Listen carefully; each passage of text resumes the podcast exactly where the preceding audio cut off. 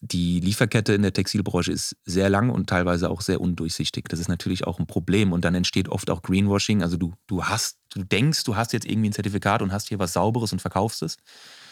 Aber du kennst ja gar nicht den ganzen Weg, du weißt gar nicht, was alles zwischendrin passiert ist. Du hast es nicht mit eigenen Augen gesehen. Und das ist teilweise auch, das geht anderen Industrien ja auch so. Das ist auch fast nicht möglich, alles zu kontrollieren und zu machen. Ne? Also man kann auf Zertifikate setzen, was wir ja auch tun. Aber darüber hinaus gehört noch dazu, selber hin, selber mit eigenen Augen sehen, mit den Leuten reden und versuchen zu verstehen. Und dann kann man auch sehen, wo kann man irgendwas besser machen oder wo passieren Dinge, die nicht so cool sind. Dann kann man Greenwashing ein bisschen umgehen.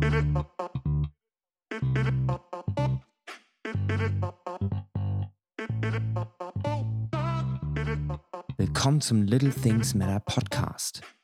Hier sprechen Unternehmer und Unternehmerinnen auf Augenhöhe.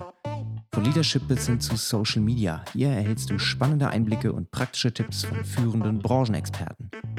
Also bleib dran und viel Spaß bei dieser Folge. Hey Philipp, willkommen im Podcast. Danke, grüß dich. Schön, dass du da bist. Es ist auf jeden Fall die Premiere, dass ich äh, mal in einem Keller sitze und einen Podcast aufnehme. Hört sich jetzt schlimmer an, als es wirklich ist, denn es ist nicht irgendein Keller, es ist euer Lager. Richtig. Atmosphärisch doch ganz nett hier, ne?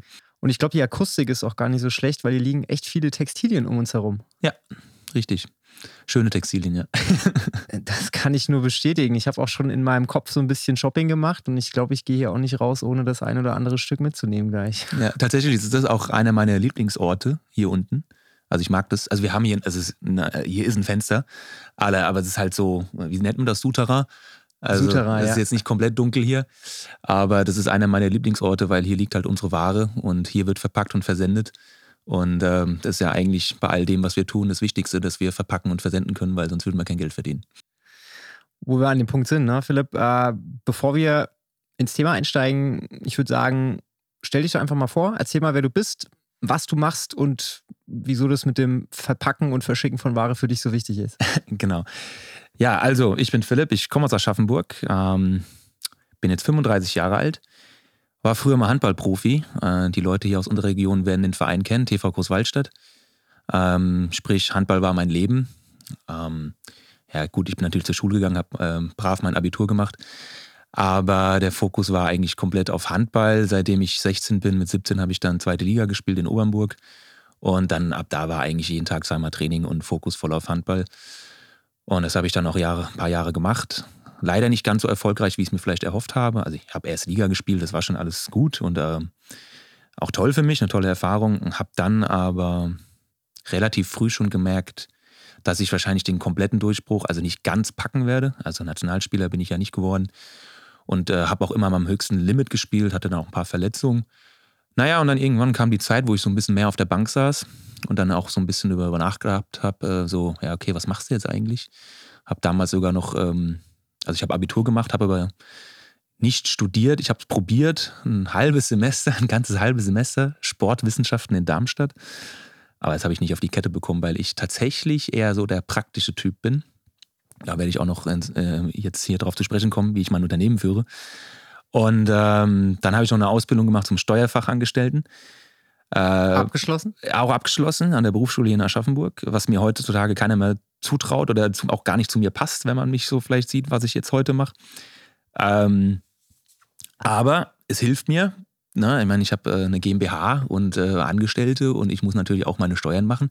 Natürlich habe ich einen Steuerberater, aber das Ganze zu verstehen, ähm, wie das so abläuft, da war meine Ausbildung natürlich hilfreich. Und ähm, ja, bevor ich jetzt den Faden verliere, Fakt ist, dass ich dann so mit Mitte 20 so äh, mir gedacht habe, so ja, okay, Handball, äh, abgeschlossene Ausbildung, was machst du denn jetzt? Und ähm, mein Traum war schon immer, einen eigenen Sportladen zu haben. Den Traum habe ich seitdem ich ein Kind war, weil ich, vielleicht der eine oder andere kann es nachvollziehen, mein Opa hat mir früher immer die neuesten Handballschuhe gekauft oder beziehungsweise ich durfte sie aussuchen. Und deswegen war so ein Sportladen und dann hast du so als Zehnjähriger nagelneue Schuhe, der Duft und alles, das war für mich so besonders, dass ich dann irgendwie, ich war so von Sportläden äh, begeistert. Also auch so, es war, war bei meinem Opa zu Hause in der Nähe von Hannover, so ein ganz kleiner Laden. Und ähm, da hatte ich irgendwie so immer diesen Traum, ich will meinen eigenen Sportladen haben. Also die Idee war immer da, dass ich irgendwas Eigenes will. Und dann habe ich natürlich mit Mitte 20 so gemerkt, ja, okay, Sportladen, weiß ich nicht, glaube ich, ein bisschen schwierig.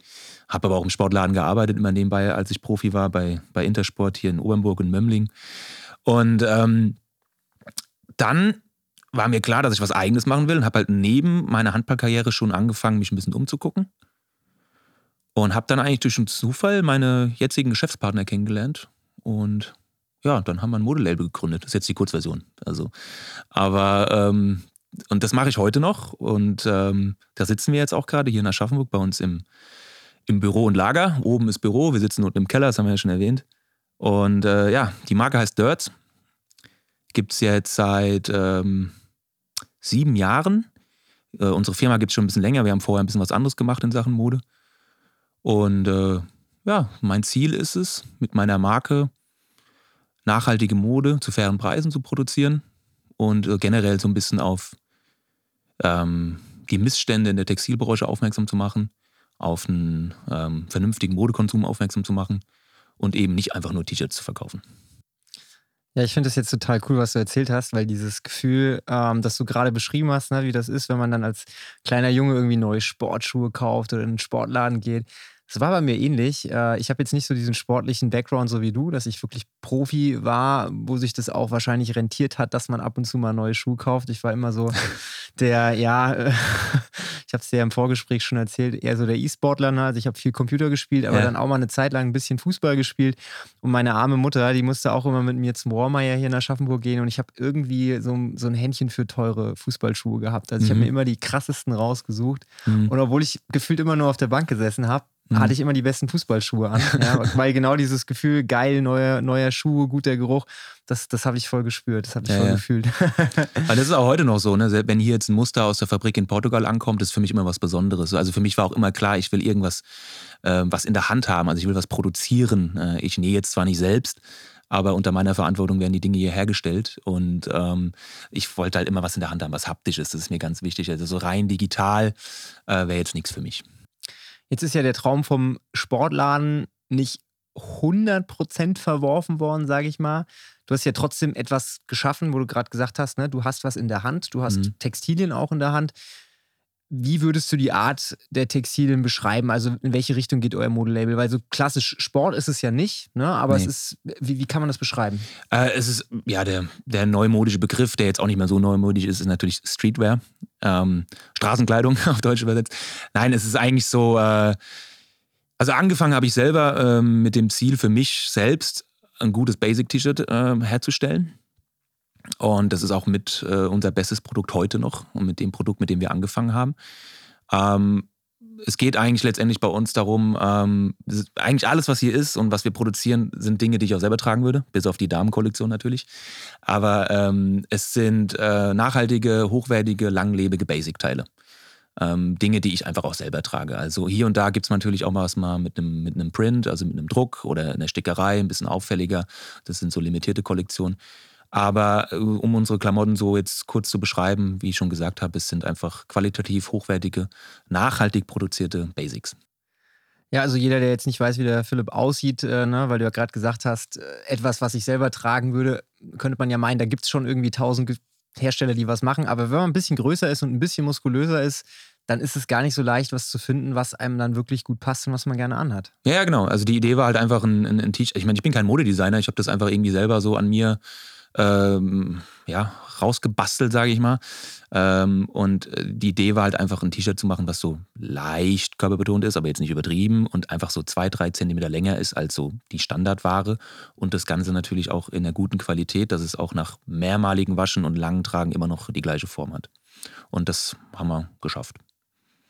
Wenn du jetzt mal zurückguckst, so sieben Jahre, wie hat sich das Unternehmen entwickelt? Also, ne, du hast ja gesagt, du hast Geschäftspartner damals ja. gefunden. Ja. Ähm, war damals schon die Idee und der Fokus der gleiche, wie es jetzt ist, oder hat sich nee, das über überhaupt verändert? nicht, tatsächlich gar nicht. Also, wir haben angefangen mit Merchandise. Das heißt, ähm, meine zwei Geschäftspartner, Mike und Jason, einen davon, den Jason, habe ich durch Zufall, das war 2010, da war ich in Rom und er auch. Und da haben wir uns kennengelernt. Krasser Zufall einfach. Und saßen da zusammen ganz klassisch, also wie halt, was man als Tourist da so macht, auf der spanischen Treppe und haben Bier getrunken. Und dann sind wir so ins Reden gekommen und ähm, dann hat er mir damals erzählt, was er halt so macht, ähm, dass er jetzt gerade, ähm, er ist aus Basel, also beide sind aus Basel, dass er für seinen Heimatverein FC Basel, äh, Fußballfan, äh, ein Fanshirt kreiert hat und die das total cool finden und die gesagt haben, ja, okay, wir produzieren mit dir jetzt mal so ein Fanshirt. Das hat er mir erzählt und ich war damals ja noch Handballprofi und habe mir das angehört und habe gesagt, ja, coole Idee eigentlich. Ähm, einfach so ein bisschen kreativere, moderne Fernwehrkollektion. Und ähm, habe ich einfach so gesagt, du, ähm, lass uns mal in Kontakt bleiben. Ich habe ja auch Kontakte in Deutschland, durch, dadurch, dass ich Sportprofi bin. Ähm, vielleicht können wir da mal was zusammen machen. Okay, schön und gut, haben wir gemacht. Und dann ähm, bin ich zwei Jahre später von TV Großwaldstadt, äh, also ich habe keinen neuen Vertrag mehr bekommen, musste dann quasi gehen und habe dann einen neuen Vertrag in der Schweiz unterschrieben. Und dann äh, habe ich mich bei Jason wieder gemeldet, also bisschen, da ist ein bisschen Zeit ins Land gegangen. Ähm, habe gesagt, hier du, ich gehe jetzt in die Schweiz. Seid bist du, wo bist du eigentlich so? Und dann hat er gesagt, ja du, ich lebe jetzt gerade in Hongkong. So, aber er ist so ein bisschen Weltenbummler, ne? Und äh, ja, okay, krass, was machst du da? Ja, da äh, produzieren wir ja. Wir haben damals tatsächlich dann auch in China produziert, weil Jason und Mike, die waren beide in Hongkong. Das sind Jugendfreunde aus Basel und haben das da angefangen mit ihrer, mit ihrer Merchandise-Kollektion. Und dann habe ich gesagt, Jungs, egal, ich bin jetzt zwar in eurem Land, ihr seid zwar nicht hier, aber äh, lasst uns mal in Kontakt bleiben. Ich habe hier Zeit in der Schweiz. Ich meine, ich bin Handballprofi noch, aber ich habe äh, tagsüber Zeit und kann mich äh, um Dinge kümmern und einfach mal in Deutschland Kontakte aufbauen. Und dann fing das an. Und dann haben wir äh, Fanshirts verkauft äh, an deutsche Fußball- und Handballvereine. Ohne irgendwie einen Plan zu haben von Design. Wir hatten Kontakte zu einer Produktion in der Nähe von Hongkong. Und ähm, ja, dann ging es los. Dann haben wir das angefangen. Und das haben wir dann zwei, drei Jahre gemacht. Und später hat sich dann herauskristallisiert, okay, jetzt produzieren wir die ganze Zeit so Fanshirts irgendwie so, ja, das tragen wir ja selbst nicht. Und ich habe dann auch viel gelernt, was in der Textilproduktion so los ist. Gerade, also die wenigsten wissen, dass die Textilproduktion eigentlich so, ja, eigentlich so die zweitschmutzigste Industrie der Welt ist. So, also was da wirklich alles äh, auch allein an Wasserverbrauch ähm, drauf geht und Chemikalieneinsatz. Und das habe ich ja alles gelernt, dann war mir selber auch nicht so bewusst. Und ich meine, wir tragen das auf unserer Haut. Und dann habe ich mich einfach dafür interessiert, okay, was kann man da eigentlich besser machen? Und dann hat sich das Stück für Stück weiterentwickelt und so, dass wir heute ein rein nachhaltiges Unternehmen sind und ähm, nicht nur auf Nachhaltigkeit achten, sondern auch auf soziale Standards, sodass äh, unsere Näherinnen in Portugal und unsere Freunde, wie ich sie nenne, sind sie ja auch in Portugal, ähm, auch gut davon leben können mit dem, was wir hier machen. Warst du dann selber mal in Hongkong? Ja, ich war auch mal in Hongkong, ja. Und in China, ja. Ich war überall. Ich war auch in der Türkei, habe mir da auch Produktion angeguckt und das ist für mich auch ganz wichtig. Es gehört dazu, dass man einfach auch sieht, wo seine Sachen herkommen. Dass man die Menschen dahinter kennt. Ja, ich finde äh, das auch total spannend. Also ich habe selber in Hongkong studiert, ein Semester. Und, ja, siehst du? Äh, ja, deswegen diese Parallele. Ich, deswegen. Dann kennst du auch das Hongkonger Nachtleben. Oh ja, das äh, Lang Kwai Fong und Co. Äh, na, ne, ist, äh, ist ja. mir natürlich ein, ein Begriff. Als Student ist es nochmal was ganz anderes, ne, ja. ne, weil da hast du ja nochmal andere Connections. Ähm, war, eine, war eine geile Zeit, war damals jetzt schon knapp, ja, wie lange? Acht Jahre, glaube ich, her. Ja, dann waren wir fast zeitgleich da vielleicht, ja. Siehst du, vielleicht sind wir auch mal äh, abends äh, in der gleichen Bar gewesen. Nee, war, war natürlich, war, war cool. War eine ganz andere Welt. War super interessant, ja. ja. Ähm, wie, wie war das dann, als du festgestellt hast, okay, irgendwie, ich habe keinen Bock mehr auf äh, Fankram, ich möchte jetzt was Eigenes machen? Also, wie war der Prozess? Also, der Prozess war folgender, dass wir halt, also unsere Kunden waren Sportvereine, Fußballvereine. Wir haben halt eigentlich so gedacht, okay, irgendwann kommt mal ganz großer und sagt, hey, äh, FC Bayern München oder so, wir nehmen euch jetzt, wir machen jetzt mal eine richtig große Kollektion mit euch. Und ähm, ist aber nie passiert und das war halt echt so, man musste den immer hinterherlaufen. Das war wirklich so ein bisschen Arschkriecherei. Das war das eine, was mir nicht ganz so gefallen hat, aber das, das ist halt, gehört dazu, Klinkenputzen. Also ich habe echt, ich war mir auch für nichts zu schade. Ich bin, ich bin, ich war mal einfach so urlaubsmäßig in Lissabon dann hatte ich Zeit bis zum Abflug und dann habe ich geguckt, wo ist denn eigentlich hier äh, das Fußballstadion, wo ist die Geschäftsstelle, Geschäftsstelle von Benfica. Dann bin ich da einfach hin, hab da geklingelt, gesagt, hier, ich bin, bin der und der, mach sowas. Kann ich mal mit eurem Verantwortlichen reden? Und dann haben die mich da reingelassen und dann war ich da drin und habe gesagt, habe mich kurz vorgestellt, Visitenkarte abgegeben und äh, ja, ein halbes Jahr später haben wir ein T-Shirt für äh, Benfica produziert. So. Ne? Also ich habe das, hab das alles gemacht, so war mir für nichts zu schade und hatte halt auch den Mut und ähm, Oft auch natürlich gescheitert oder Nein bekommen, klar. Aber ähm, ich fand es halt irgendwie cool. Und das war das eine, dass man halt immer da hinterher sein muss und wenig Dankbarkeit, weil so ein Fußballverein, meine, da will jeder irgendwas für die produzieren. Ne? Also vom Gartenzwerg bis, bis halt zur, bis zu Textilien will denen jeder was verkaufen, weil da natürlich auch, da liegt natürlich Kohle drin. Ne? Die Vereine machen mit Merchandise ziemlich guten Umsatz. Und das zweite war aber dann halt eben auch so die, ja, die haben einem den Preis gedrückt und dann wollten sie immer die beste Qualität haben, aber nichts dafür zahlen. Also wirklich nachhaltig war es auch nicht. Ne? Die bringen jedes Jahr neue Kollektionen raus. Und damals ist jetzt heute anders. Also viele Vereine, wir arbeiten jetzt auch wieder mit Vereinen zusammen, weil die jetzt wirklich uns verfolgt haben und gesehen haben, was wir machen und jetzt auf uns zukommen, weil sie halt auch nachhaltiger werden wollen. Und das ist irgendwie ganz cool. Also die äh, teilweise, wo ich damals hinterhergerannt bin, die klopfen jetzt bei uns an. Und das ist ein ganz schönes Gefühl und irgendwie eine kleine Genugtuung auch, sage ich mal. Und äh, hier und da machen wir auch wieder Kollektion für Fußballervereine, aber wirklich mit einem nachhaltigen Gedanken. Zum Beispiel jetzt Eintracht Frankfurt Upcycling.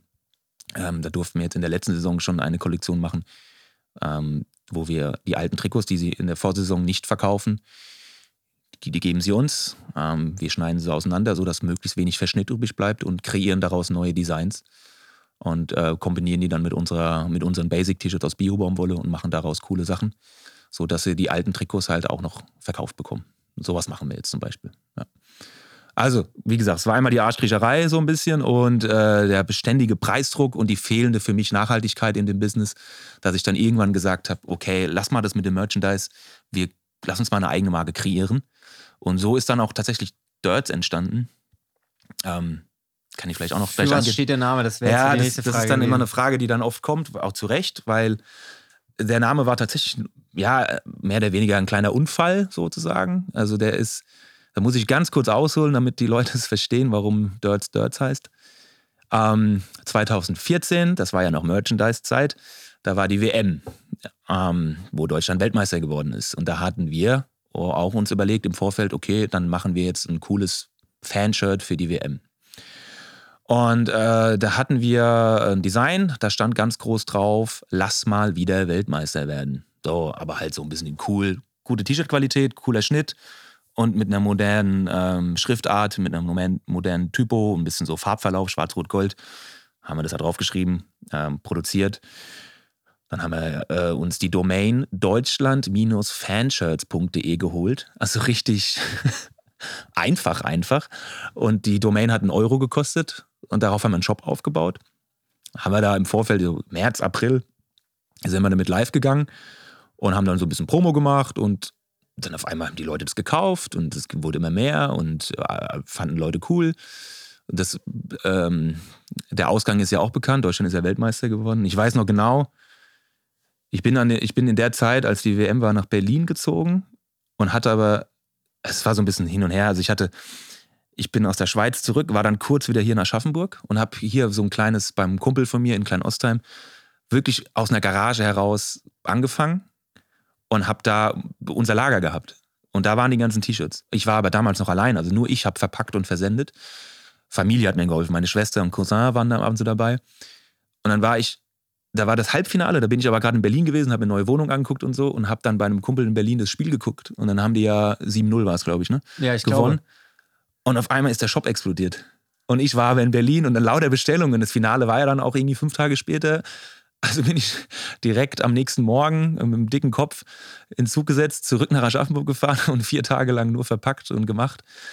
Und also, es war halt super erfolgreich und dann war die WM vorbei und dann stand ich da, also standen wir da mit den deutschlandfanshirts.de und äh, ja, cool, war ja jetzt toll und was machen wir denn jetzt eigentlich? Also wie machen wir da jetzt weiter? Ich, jetzt, irgendwann will das ja auch keiner mehr tragen und ich selber auch nicht. Und wir hatten natürlich bis dahin auch schon das Know-how, wie man T-Shirts produziert. Und dann habe ich gesagt, ja gut, komm, dann machen wir jetzt eine, eine Marke, eine eigene. So, jetzt machen wir was Cooles draus. Auch wenn Deutschland-Fanshirts jetzt wirklich ein bisschen steif daherkommt, wenn es nicht sexy ist. Ich habe mich nachts hingesetzt, habe dieses Wort Deutschland-Fanshirts auf ein Blatt Papier geschrieben, weil das war ja erfolgreich und habe einfach gedacht, naja, komm, versuchst du mal aus diesem Wort was Neues zu kreieren. Rumgekritzelt, D-Shirts, äh, äh, also möglich, alle komischen Kombinationen. Es klang aber alles kacke. Und am Ende blieb tatsächlich nur noch das D von Deutschland und das F, äh, Entschuldigung, das Shirts von Fanshirts übrig. Habe ich zusammengesetzt, das S noch weggemacht und dann hieß es, dann stand auf einmal Dirts auf dem Zettel. Und dann stand es also auf dem Zettel und haben mich angeguckt und Dirts, Dirts, Dirts. Das, das klingt wie eine Marke. Unsere Marke heißt jetzt Dirts. Und so ist der Name entstanden. es, es, klingt auf jeden Fall, es ist eine super coole Founder-Story. So. Also ich finde es geil. Ja, also es ist halt, ist die Wahrheit, es ist jetzt nicht sexy so, ne? Aber das, das steckt dahinter. Und ich wusste ja damals auch noch nicht, das ist jetzt auch schon, das war, zwei, das war 2014. Wusste ich ja auch noch nicht, dass wir dann jetzt mal hier bei mir im Keller sitzen und eine riesen Kollektion haben und einen Online-Shop, der gut läuft, einen Kunden in ganz Deutschland und dass das wirklich mal dann so ein Name wird, der dann irgendwann konnte man den Namen ja nicht mehr rückgängig machen, da war er da, so, ne? Kann ja jetzt nicht sagen, Dirts heißt jetzt irgendwie anders, so, ne? Und aber mir gefällt der Name ja auch. Ist ja nicht so, dass er, also ist ja alles gut. Aber ich wusste damals auch noch nicht, dass das dann jetzt tatsächlich so in die gute Richtung geht. Ja, crazy. Also ne, für jeden, der da draußen das jetzt hört, Brainstorming und einfach mal was aufs Papier schreiben, das, äh, das hilft manchmal ganz gut, wenn man nicht äh, weiß, mhm. ne, wenn man eine Lösung sucht und äh, finde ich, find ich total cool. Ja. Ähm, okay, es heißt also quasi Station Deutschland Fanshirts und dann kam Dirts. Richtig. So, und von da bis jetzt ist ja immer noch. Ja, es war ein langer Weg. Relativ viel passiert, ne? Auf und jeden Fall. Du hast ja jetzt auch mittlerweile die auf die Fahne geschrieben, dass Nachhaltigkeit eigentlich so das zentrale ja, Thema ist. Genau. Wie würdest du für dich Nachhaltigkeit definieren? Also, wenn du es jetzt versuchen müsstest, kurz und knapp zusammenzufassen. Hm. Ja, ist ja auch ein Begriff, der sehr inflationär verwendet wird und das muss auch jeder für sich selber definieren, was Nachhaltigkeit bedeutet. Ähm, für mich nicht nur mein eigener Lebensstil ist so ein bisschen so, dass ich, ich für mich nicht viel brauche. Also ich, das Einzige, was vielleicht in dem Sinne etwas unnachhaltig ist, sind meine Reisen, weil ich einfach gerne reise und viel unterwegs bin. So, aber da kann man ja auch Wege finden, dass man, ne, also ich fahre ja auch viel Zug, ich bin ja auch schon mit dem Zug nach Portugal gefahren.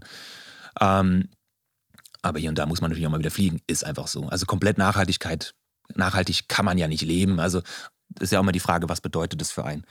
Äh, jetzt für mich und meine Marke betrachtet heißt das eben, habe ich ja eingangs auch schon gesagt, dass die Textilindustrie ähm, sehr viele Ressourcen verschleißt, ähm, natürlich auch einen hohen CO2-Verbrauch, viel Wasser verbraucht und es gibt aber viele Dinge, die man da einfach besser machen kann. Also das ist mal das eine, auf nachhaltige Materialien setzen, wie zum Beispiel Bio-Baumwolle. Das ist jetzt aber auch nur ein kleiner Baustein von vielen damit habe ich mich halt auch beschäftigt und eingelesen und recherchiert. Und ähm, bei Biobaumwolle ist es zum Beispiel so, ähm, dass der Wasserverbrauch schon mal deutlich geringer ist, dass die Felder, auf denen angebaut wird oder dass da ohne Pestizide gebaut wird, angebaut wird. Das heißt, es gelangt nichts ins Grundwasser.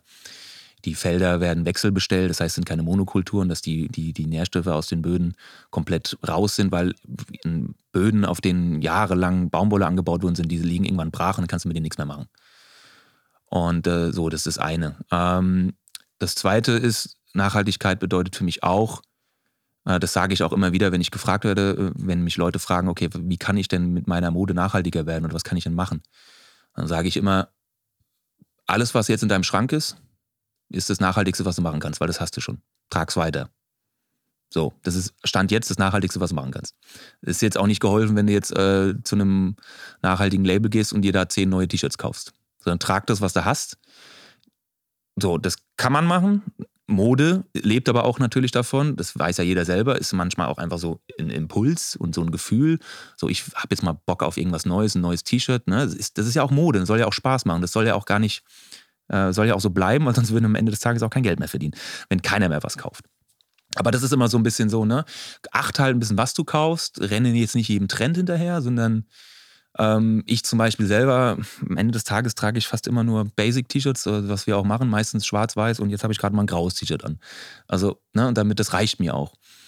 Äh, bei Jeans, ich glaube, wir Männer sind uns da auch einig, wir haben irgendwie drei, vier gute Jeans im Schrank und die tragen wir relativ lange. Also kann ich jetzt aus meiner eigenen Erfahrung sagen, meine Kumpels machen das auch so. Ich habe jetzt zwar keine Jeans mehr, weil ich bin so der Typ, äh, ich finde die Hose, du musst in jeder Hose irgendwie eine Kniebeuge machen, sonst erfüllt ja, die okay. meine, meine, meine Bequemlichkeitskriterien nicht. Ja, Aber ich habe das Äquivalent eben nur mit bisschen Stretch, ne? sind meistens ja, so schickere Yoga-Pants, die ich anziehe, aber auch hier, ne? ich habe fünf, sechs Stück und ich trage die auch nicht nur einmal und packe sie in die Wäsche, sondern die werden dann halt gelüftet und dann mhm. kann ich mhm. die auch mehrfach anziehen. So. Mhm. Ne? Und dann habe ich noch ein paar Sporthosen und das reicht mir auch. Also ich bin mhm. da voll, voll bei dir. Ähm, wir haben auch jetzt, wir sind ein paar Mal umgezogen die letzten zwei Jahre und wir haben jedes Mal auch die Zeit genutzt, um einfach mal den Kleiderschrank aufzuräumen und alles mal rauszuhauen, was man nicht braucht, auch mhm. an einen guten Zweck zu geben. Mhm. Einfach mal, um so diesen Minimalismus wieder ein bisschen zu leben und nicht immer dieses, ich brauche unbedingt immer alles neu und ich muss alles haben, sondern einfach mal zu gucken, was hast du denn wirklich an? Und wenn man ehrlich zu sich selbst ist, so viele Sachen ziehst du gar nicht an. Richtig, ja. Und also Thema Fast Fashion ist ja auch ein Ding, ne? Also ich meine, die, die, die, die bekannten Platzhirsche auf den Fußgängerzonen, die kennt man ja. Und man weiß ja auch, was da die T-Shirts kosten. Und ähm, es ist ja auch okay, wenn jemand sagt, ich kann mir aber kein T-Shirt für 30 Euro leisten. Das ist ja auch völlig okay. Aber man muss auch ein bisschen, also man muss auch ehrlich sein, wenn ich mir zum Beispiel jetzt ein günstiges Fast-Fashion-T-Shirt kaufe, das mag in dem, mag jetzt beim Kauf einfach erstmal günstiger sein, aber die Wahrheit ist halt auch, wascht es zwei, dreimal, dann trägst du es wahrscheinlich nicht mehr, weil einfach die Passform nicht mehr stimmt. Oder irgendwie ist es ausgeblichen, whatever, sind Löcher entstanden. Dann kaufst du dir wieder Neues und am Ende des Jahres hast du vielleicht damit mehr Geld ausgegeben, wie wenn du dir jetzt ein gescheites T-Shirt kaufst. Ähm, ja. Und ähm, also wie gesagt, Nachhaltigkeit bedeutet für mich da in dem Sinne jetzt in Bezug auf Mode halt eben einfach Klamotten zu kaufen, ähm, wo man sich auch wirklich, wo man Bock drauf hat, wo man auch vorher weiß, okay, das werde ich tragen. Das ist natürlich auch mal passformabhängig. Ne? Also wir haben mittlerweile, Gott sei Dank, viele Stammkunden über die Jahre jetzt, äh, die sich immer wieder unsere Basics kaufen. Natürlich gehen T-Shirts ja auch mal kaputt, auch unsere T-Shirts gehen irgendwann mal kaputt. Ne? Also es kann natürlich passieren, es kommt immer darauf an, was einer damit macht oder verdreckt oder was auch immer. Aber ja, die äh, Langlebigkeit und die Qualität der Stoffe ist halt eben auch entscheidend und dann kostet das Produkt halt ein bisschen mehr. Nachhaltigkeit hat natürlich auch seinen Preis. Bio-Baumwolle ist nun mal etwas teurer zum Beispiel. Gibt ja auch noch weitere Materialien. Wir arbeiten ja auch mit recycelter Baumwolle. Das ist eben alles ein bisschen teurer. Eine Produktion in, in Portugal, äh, wo unsere Näherinnen natürlich ein gewisses Gehalt bekommen, von dem sie auch gut leben können. Also am Ende des Tages ist äh, das Kleidungsstück halt einfach ein bisschen teurer. Aber nichtsdestotrotz achten wir darauf, dass die Preise immer noch fair sind. Und äh, ich glaube, das kriegen wir auch ganz gut hin. Ja, faire Mode zu fairen Preisen. Ne? Ist ein, ja, das ist so ein bisschen. Ein guter Slogan und Motto, ja. äh, es fühlt sich auch so an, als würdest du da auch dahinter stehen. Ja, absolut, ja. Wie nimmst du den Markt wahr? Also hast du das Gefühl, dass immer mehr Anbieter auch auf diesen Nachhaltigkeitszug aufspringen oder ist es schon mhm. häufig eher Greenwashing, was betrieben wird? Naja, da will ich mich jetzt, weiß ich nicht. Also klar, Greenwashing gibt es natürlich auch, ist auch ein Thema und es ist auch, manchmal macht man auch Greenwashing unabsichtlich. Also es hat ja auch, oft hat es ja auch was mit Unwissenheit zu tun. Ähm, das zum Beispiel, wenn man nicht selber mal vor Ort war ich gebe auch zu, wobei, da soll mir mal, also ich weiß nicht, wer, da, wer das wirklich schon gemacht hat, ist jetzt auch mein Ziel. Ich möchte gerne einmal auf einem Bio-Baumwollfeld stehen, wo unser T-Shirt quasi herkommt, sozusagen. Also wo die Baumwolle herkommt für das, was wir verwenden.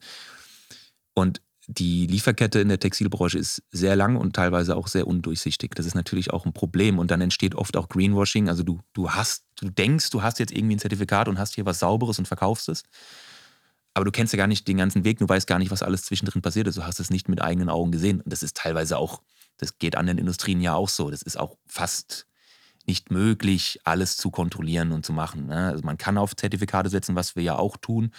Aber darüber hinaus gehört noch dazu, selber hin, selber mit eigenen Augen sehen, mit den Leuten reden und versuchen zu verstehen. Und dann kann man auch sehen, wo kann man irgendwas besser machen oder wo passieren Dinge, die nicht so cool sind. Dann kann man Greenwashing ein bisschen umgehen. Ähm, und ähm, ja, das zum Beispiel habe ich ja gesagt, also mein Ziel ist es jetzt gerade, ich bin auch gerade dran herauszufinden. Es klingt jetzt so, als hätte ich keine Ahnung, wo meine Baumwolle herkommt, aber tatsächlich ist es so, wirklich, weil Baumwolle wird ja angebaut und dann kommt es in die Spinnerei und dann wird es ja auch vermischt von anderen Baumwollfeldern. Also wirklich herauszufinden, wo genau kommt jetzt deine Baumwolle her, ist gar nicht so einfach. Also ich bin jetzt demnächst wieder in Portugal bei unserem Stoffproduzenten. Ja, das ist ein Schritt vor der Näherei und werde mit dem auch nochmal genauer reden und versuche da herauszufinden, okay, wo genau kommt denn die Baumwolle her? Und dann ist es mein Ziel auch mal, äh, also ich weiß, dass unsere Baumwolle aus Indien und aus der Türkei kommt, das weiß ich, aber wo genau da, das ist halt schwer.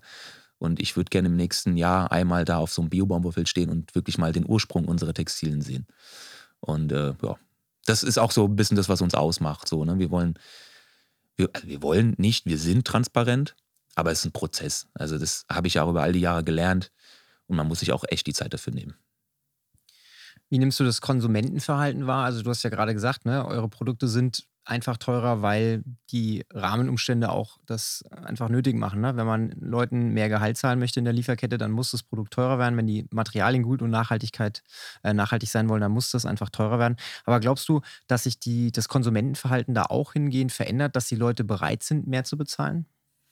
Ja, definitiv. Also nicht, um, nicht umsonst. Äh, boomt ist eigentlich auch das falsche Wort, aber es ist tatsächlich so, dass immer mehr nachhaltige Magen auf einmal äh, auf, aufkommen und ähm, jeder so ein bisschen jetzt auch auf den Zug setzt. Also Bio-Baumwolle ist zum Beispiel ja jetzt nichts Neues mehr. Also das machen ja auch die Großen. Äh, wobei Bio-Baumwolle nicht gleich Bio-Baumwolle ist, ne? das ist auch wieder das Thema Greenwashing. Äh, das ist ja nur quasi äh, das Ursprungsmaterial, was dazwischen passiert äh, im Färbprozess, äh, in der Veredelung. da, kann, da können so viele schmutzige und unnachhaltige Dinge noch passieren, dass es zwar schön und gut ist, dass du Biobaumwolle anhast, aber äh, wenn da mit giftigen Chemikalien in der Färbe, Färbung äh, gearbeitet worden ist, ja, macht es auch wieder ein bisschen da nieder. Ne?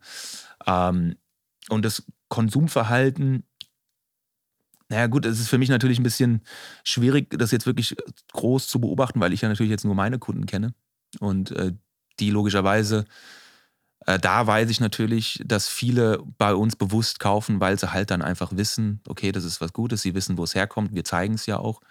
Und ich meine, unsere, äh, unsere Verkaufszahlen steigen ja auch, Gott sei Dank. Und wir gewinnen auch immer mehr Kunden dazu. Insofern gehe ich davon aus, dass immer mehr Leute darauf Wert legen, ja. Definitiv. Ja, wünschenswert wäre es. Ne? Also ich glaube, die, ja.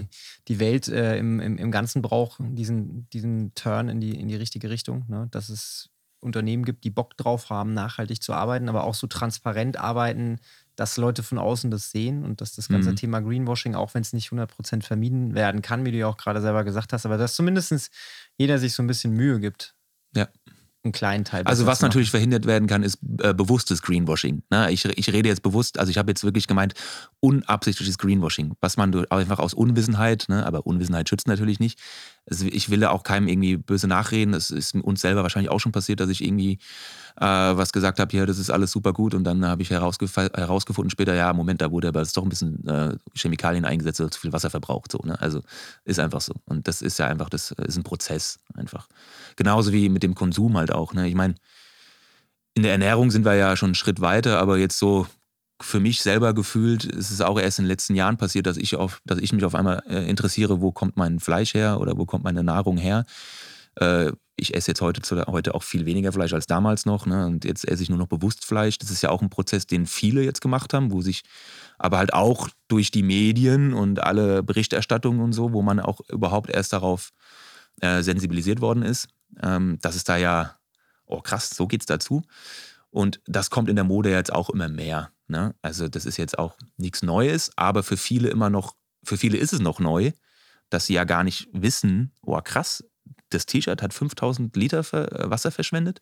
Wusste ich ja gar nicht. So kann, muss man ja auch nicht wissen. Ne? Also nicht jeder hat die Zeit dafür, sich mit so, damit zu beschäftigen. Und das kommt aber auch mehr und mehr und das kommt natürlich letztendlich dann jetzt auch äh, so einer kleinen Marke, kleinen Marke wie uns zugute, dass die Leute bewusster werden und sich ein bisschen genauer anschauen, okay, ähm, ist die Marke transparent, mit welchen Materialien arbeiten sie und äh, ja. Gott sei Dank tun wir das jetzt schon ein paar Jahre und nicht erst seit gestern. Ne? Ja, Philipp, äh, super spannende Story von, äh, ne, vom, vom Sportler mit dem eigenen Antrieb, äh, einen, einen Sportladen zu besitzen, hin zu einem geilen Modelabel, das super coole, nachhaltige Streetwear macht. Also ich finde, das kann sich sehen lassen. Danke. Philipp, wenn man äh, bei euch shoppen will, mhm. wie macht man das am besten? Ähm, ja, für diejenigen, die uns jetzt hier aus dem Raum Aschaffenburg hören, die können hier gerne vorbeikommen. Wir haben uns hier einen kleinen Traum verwirklicht bei uns in Damm, Rückseite vom Bahnhof, in der Nähe von der Fossboss. Der eine oder andere wird es kennen. Ein bisschen versteckt sind wir. Wir haben hier einen kleinen Showroom der ist direkt über uns. Und äh, da kann man äh, freitags immer kommen und sich die Sachen mal äh, äh aus äh, nächster Nähe anschauen und auch anprobieren. Aber ansonsten natürlich, äh, wir sind hauptsächlich online unterwegs. Wir haben einen Online-Shop, dirts.eu. Ähm, da kann man sich mal umschauen und einfach sich durchklicken. Und äh, das sei auch noch dazu gesagt, äh, für alle hier aus dem Raum Aschaffenburg äh, liefern wir die Sachen mit dem Fahrrad oder rennend, joggend zu Fuß. Ich habe ein kleines Team. Ich selber mache das auch. Haben wir damals angefangen zur Corona-Hochzeit. als Fitnessstudios und Handballhalle und so alles geschlossen war. Und dann hatte ich dann irgendwann die Idee, äh, weil dann ein paar, waren halt einfach so ein paar Bestellungen hier aus der Region. Okay, komm, ich setze mich jetzt auf Fahrrad und liefere die aus, statt das mit DHL zu machen. Und äh, das hat dann irgendwie so Bock gemacht. Und dann habe ich daraus jetzt irgendwie, es nennt sich Local Delivery. Das können die Kunden, die im Umkreis von äh, 25 Kilometern Luftlinie äh, von uns wohnen, automatisch kriegen sie die Option angezeigt, sie können sich das mit dem Fahrrad zustellen lassen. Oder halt irgendwie, wenn es in, in der Stadt ist, dann joggen wir dahin.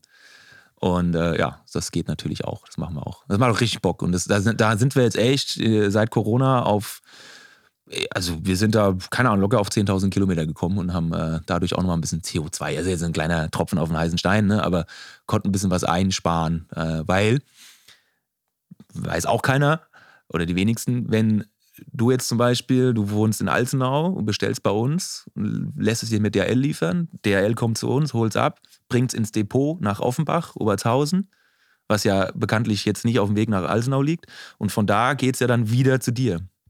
Und das ist ja so ein Dreieck, was irgendwie völlig unnötig ist.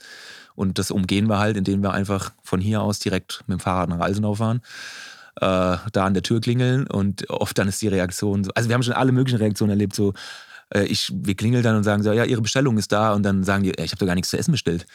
Also weißt du, weil die damit gar nicht rechnen oft. Ähm, das war am Anfang noch so, als sie, jetzt wissen sie ja, dass wir mit dem Fahrrad kommen. Und äh, ist total cool, die Leute so persönlich kennenzulernen. Und dann stehen die an der Tür und so, ach krass, ihr macht das ja wirklich. Und äh, manch, wenn, wenn ich es dann halt bin, man kennt mich ja auch so dann teilweise aus dem Online-Shop, weil ich stehe ja auch ab und zu mal äh, selber vor der Kamera mit unseren Klamotten, weil ich einfach da bin und nichts koste. Kann ich ein bisschen Geld sparen.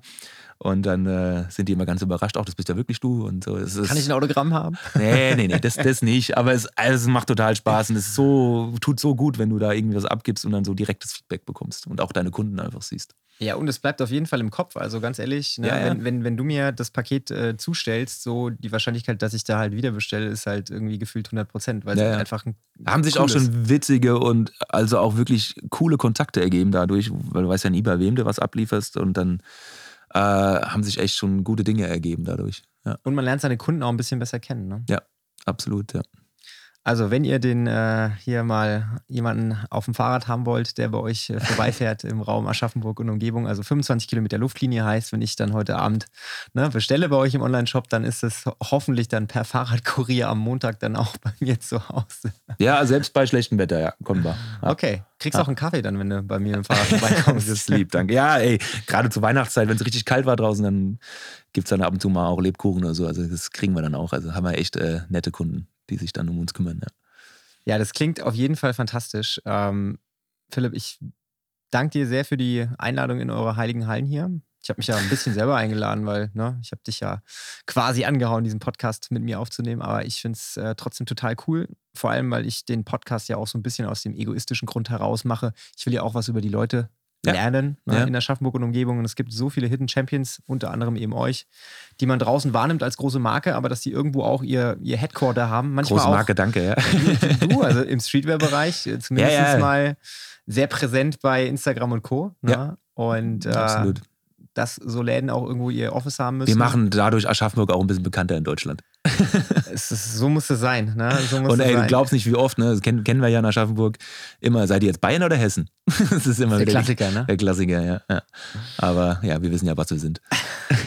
Im Herzen Aschaffenburger. Richtig. Genau. Ja, vielen lieben Dank, dass ich da sein durfte. Gerne. Und äh, ja, allen Zuhörern, ich hoffe, ihr habt ein bisschen Einblicke bekommen können in das Thema Nachhaltigkeit, auch in das Thema äh, ja, Textilindustrie. Ne? Ist kein, kein einfaches Thema. Das hast du ja gerade auch die letzte halbe Stunde ja. erklärt. Ne? Und dass es kein super sauberes Thema ist. Ich glaube, das weiß jeder so ein bisschen, aber jetzt noch ein bisschen mehr. Ne? Und mhm. deswegen alle bitte etwas nachhaltiger. Am besten nicht dauernd neue Klamotten kaufen und wenn, dann bitte bei Dirts. ja, gerne. Kommt vorbei. Uh, ihr werdet beraten bei uns. Dann äh, ja, wünsche ich dir ein schönes Wochenende. Gleichfalls. Hoffentlich scheint die Sonne momentan, na, so Sutara-mäßig. Ja, hier, hier unten kriegen wir es nicht so richtig mit, aber heute ist nochmal ein schöner Tag, ja. Gehen wir noch ein bisschen raus. Dann äh, raus, letzten Sonnenstrahlen aufsaugen und wir hören uns beim nächsten Mal. Bis dahin. Tschüss. Ciao.